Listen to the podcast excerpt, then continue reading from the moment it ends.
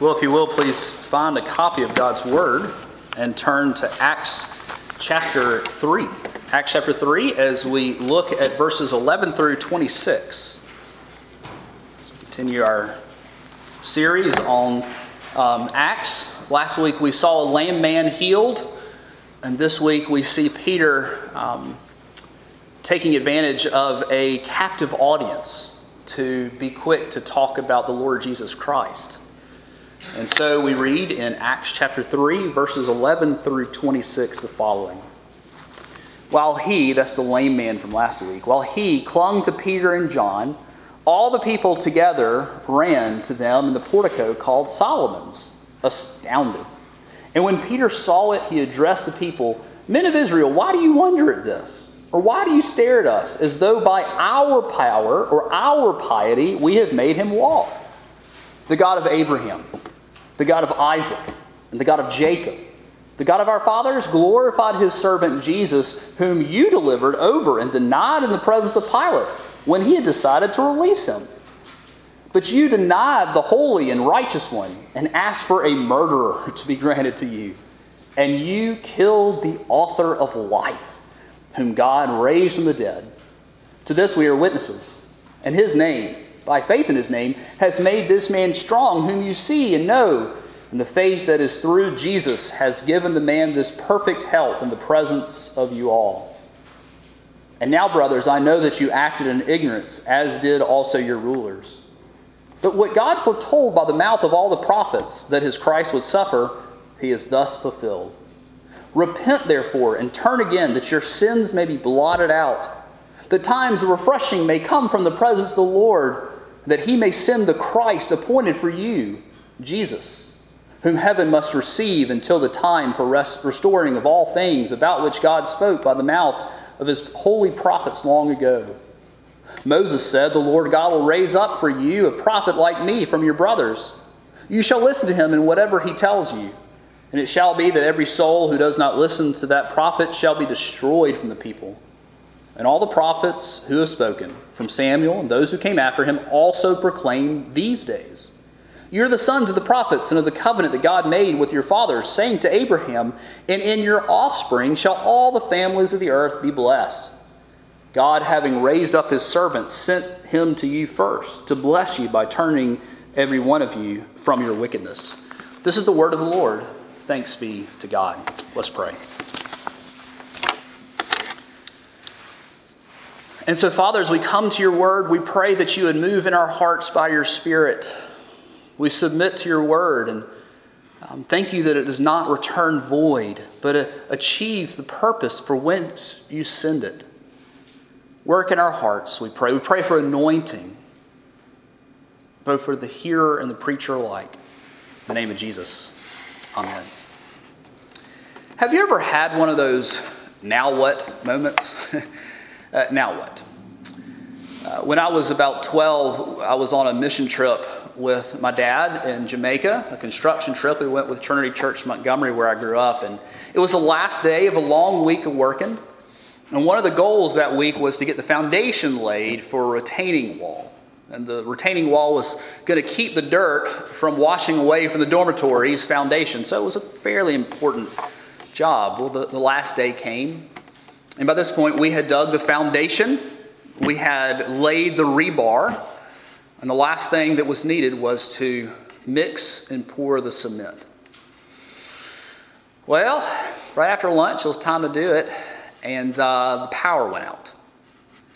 Now, the power going out doesn't seem like it would have much of an impact with the cement. You can still mix cement with a shovel in a uh, wheelbarrow, but the problem was with the power going out, so went the pumps for the wells.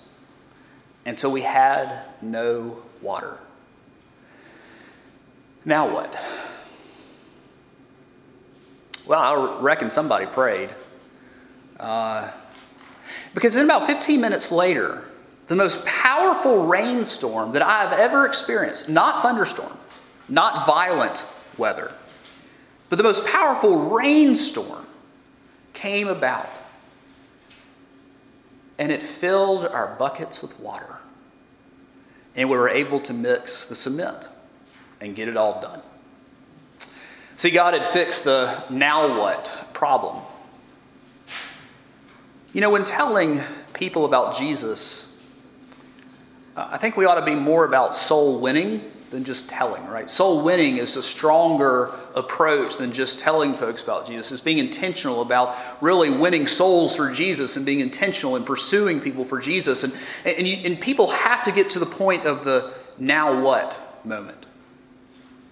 Do you know what I mean by that? That, that, that having come to the end of themselves, they see that they have a need of salvation. You've got to get to the now what point before Christ is lovely, before the solution is even known that it is needed. Well, Peter, in another evangelistic sermon this morning, he takes people to that point, to the, oh wow, now what moment. He gets them to the point where they realize just whom they have killed when they killed Jesus presenting to them clearly the identity of Christ.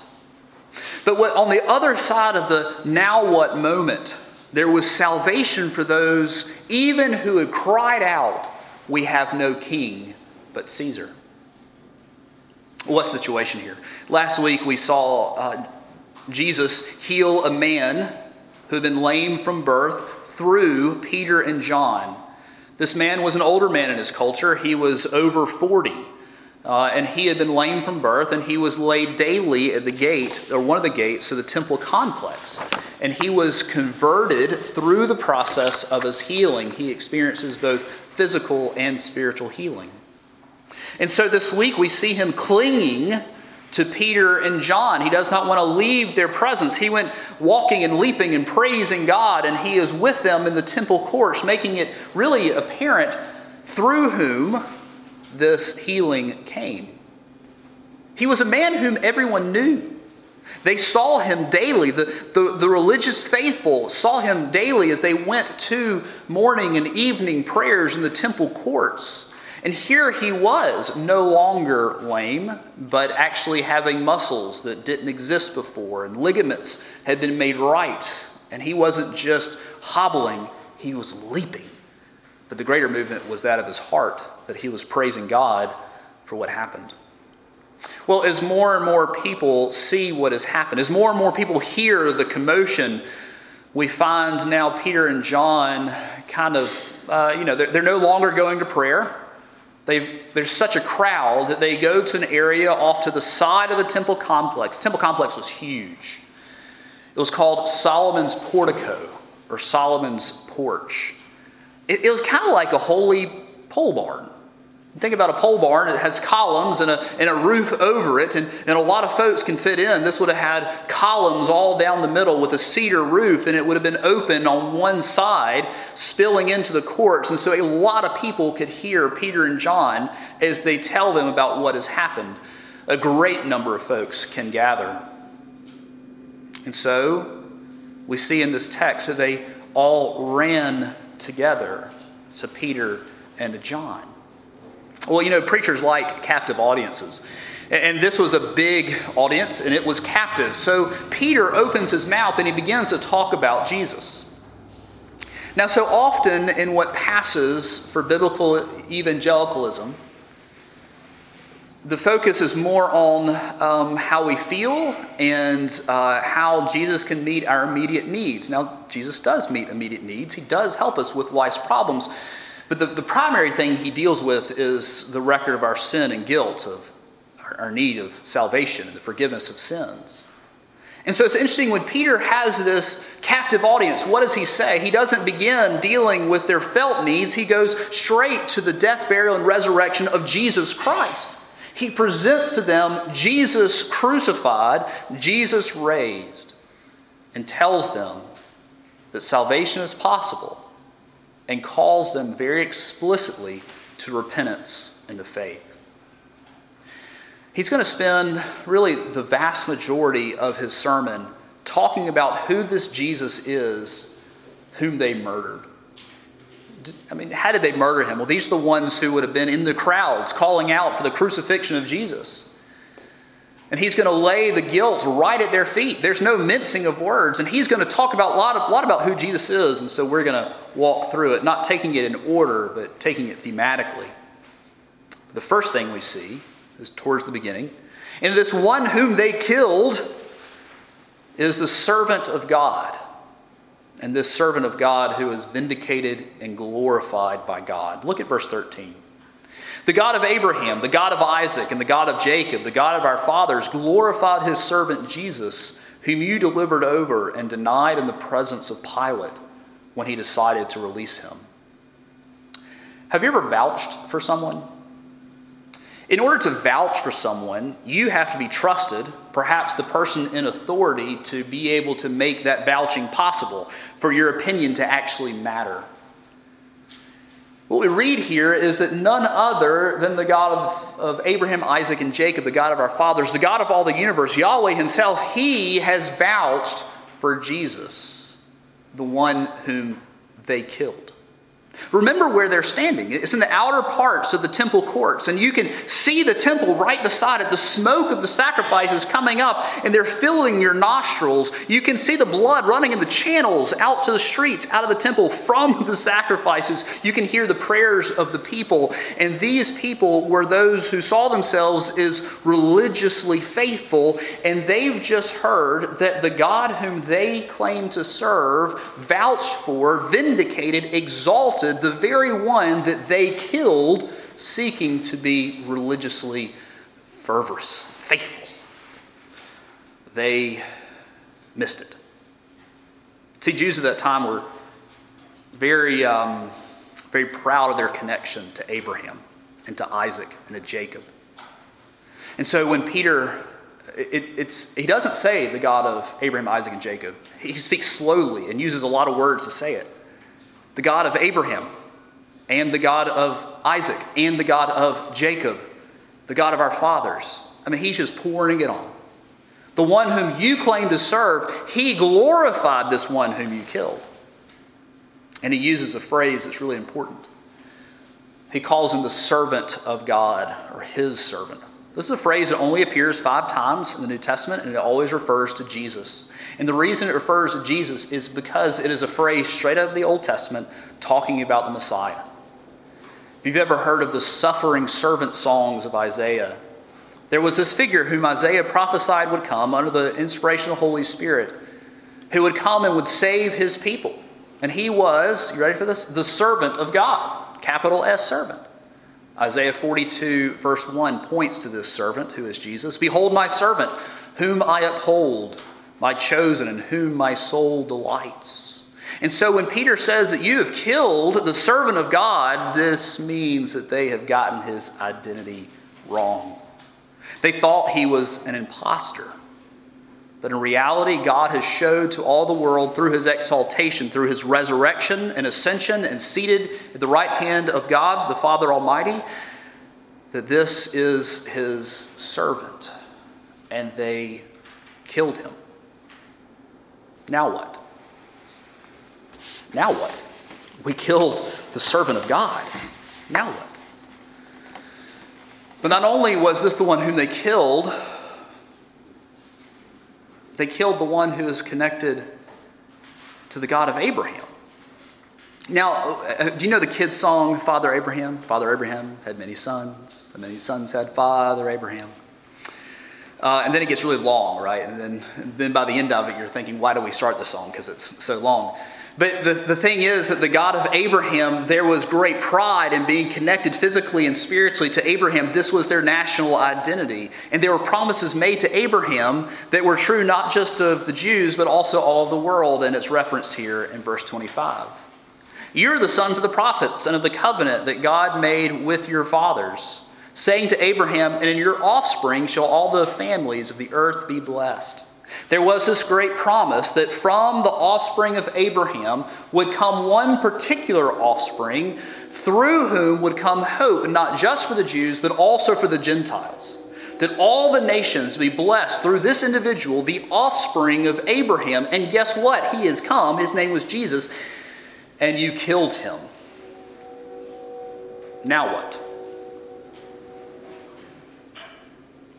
This same offspring would be a prophet. And not just any prophet, he would be the expected, the long looked for prophet.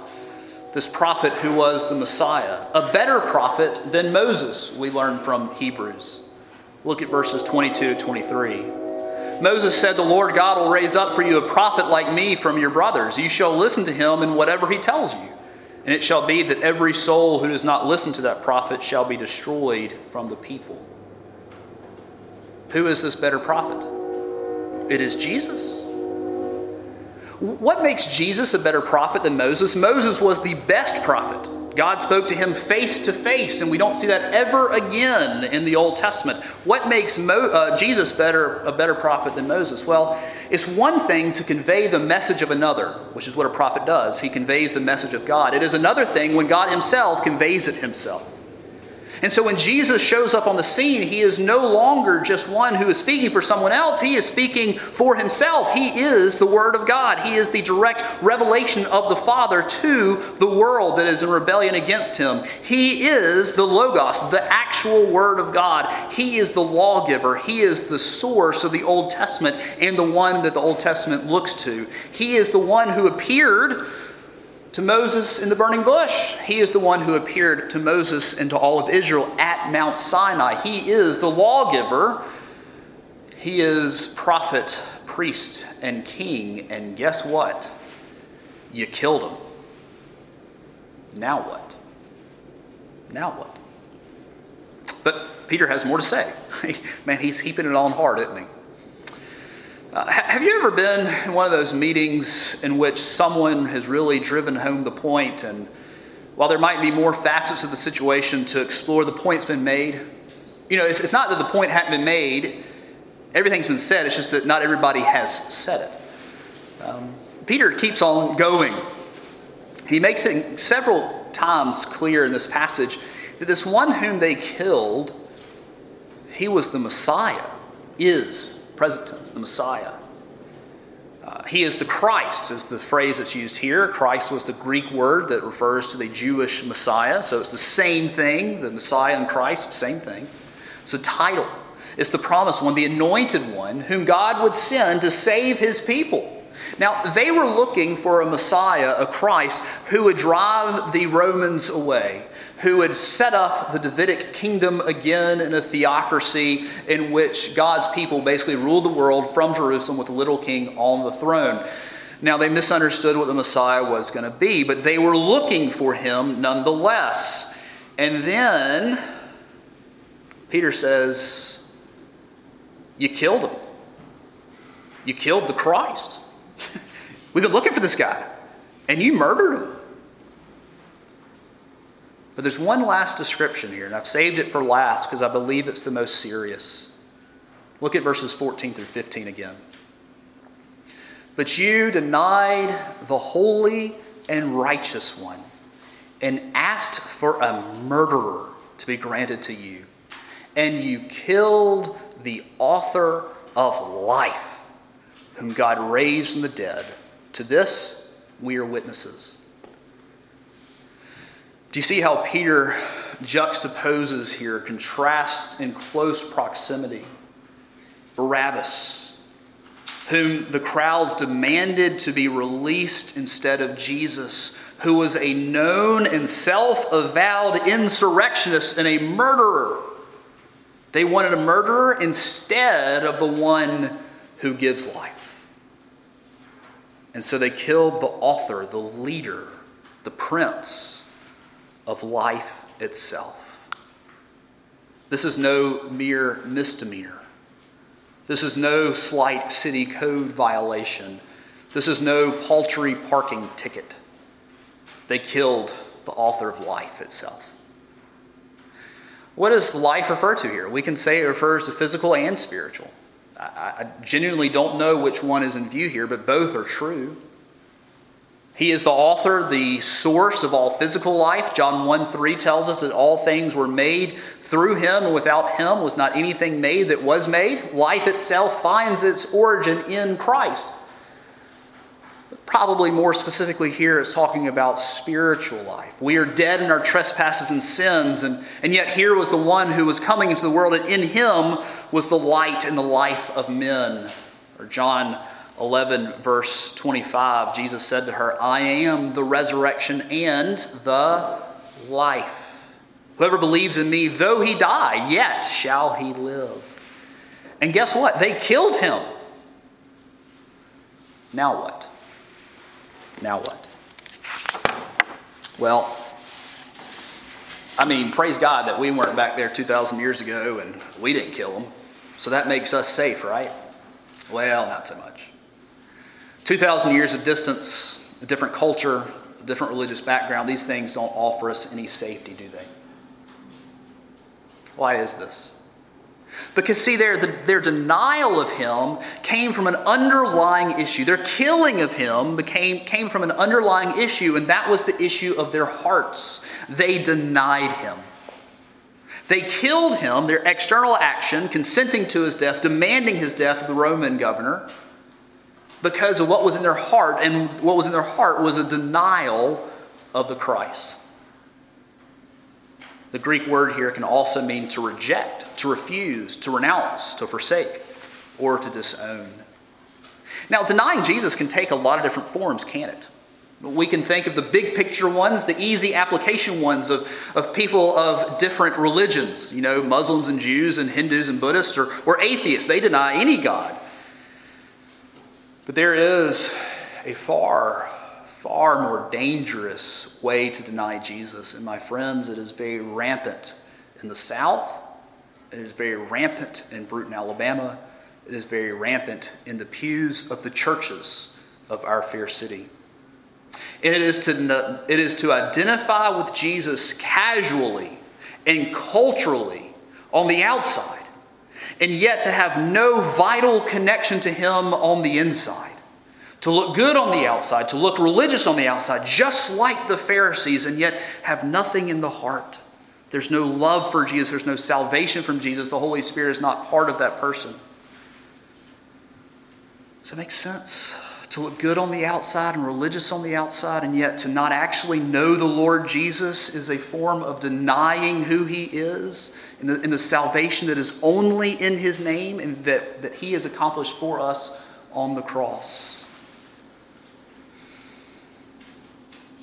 Everyone must get to that now what moment.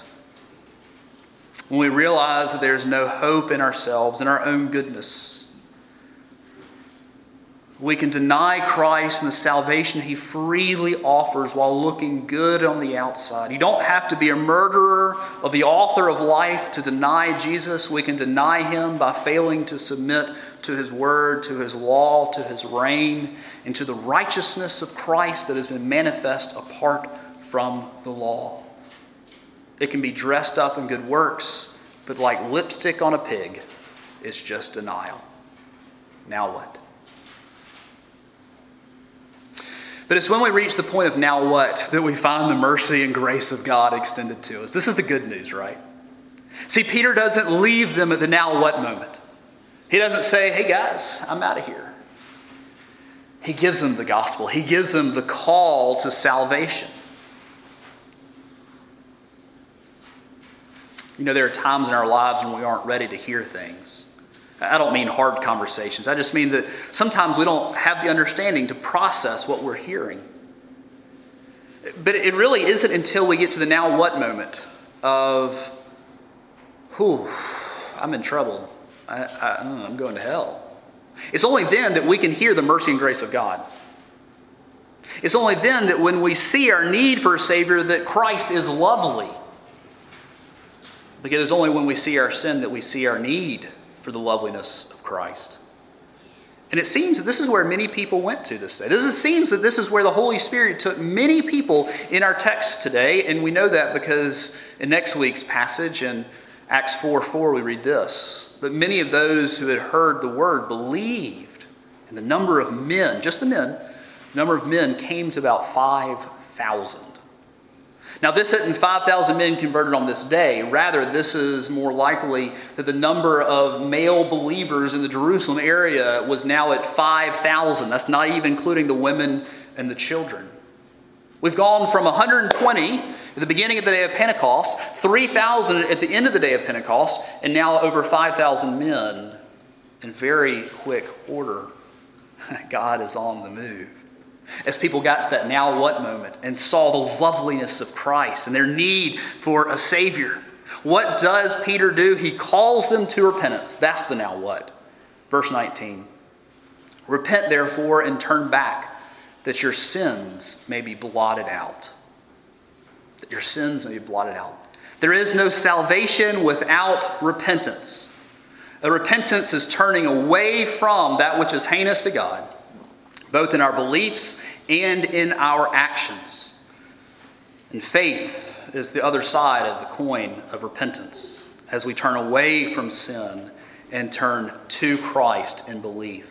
What would it look like for the people in our text to repent? Well, primarily it meant that they would have to repent of their rejection of Jesus of Nazareth as the Messiah, the God man, the Son of God, the Savior, the Lord. They would have to repent of trying to save themselves by, by doing good works or their own Jewish pedigree, turning from those things and accepting Christ as he is freely offered to them in the gospel.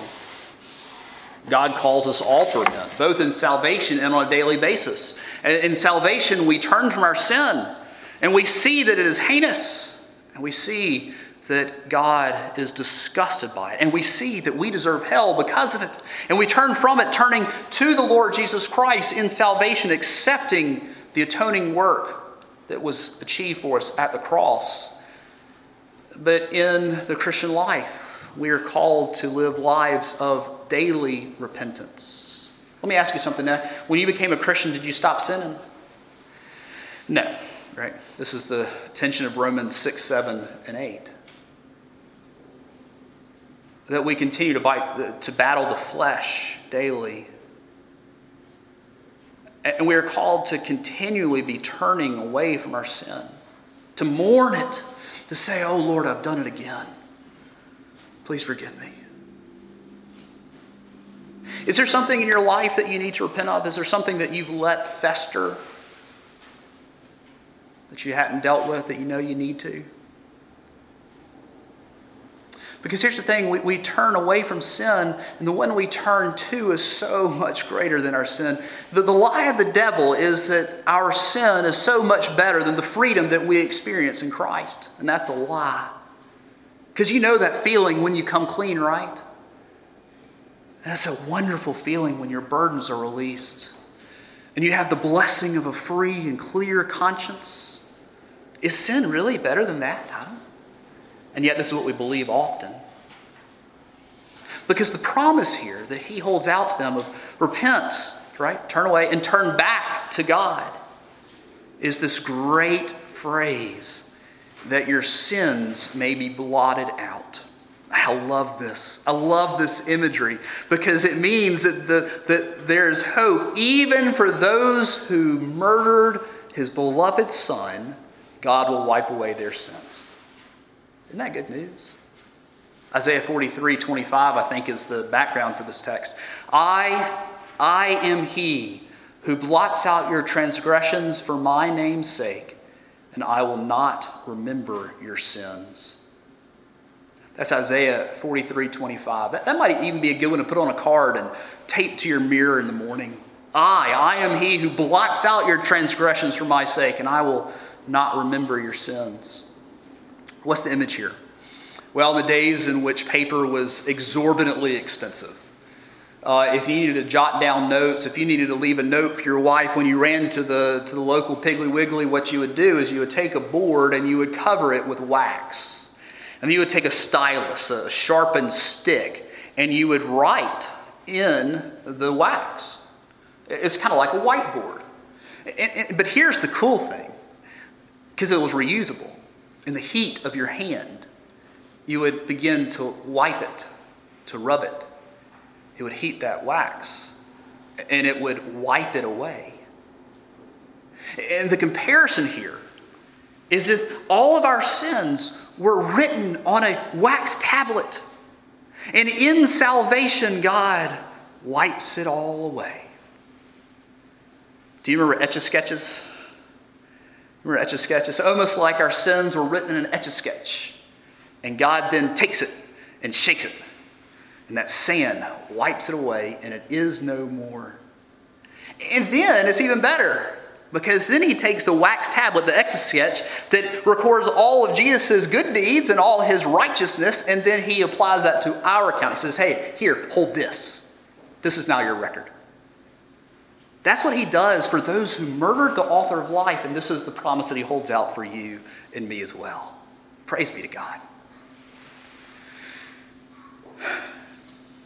Well, how does our text end? It takes us to the end of time, verses 19 through 20.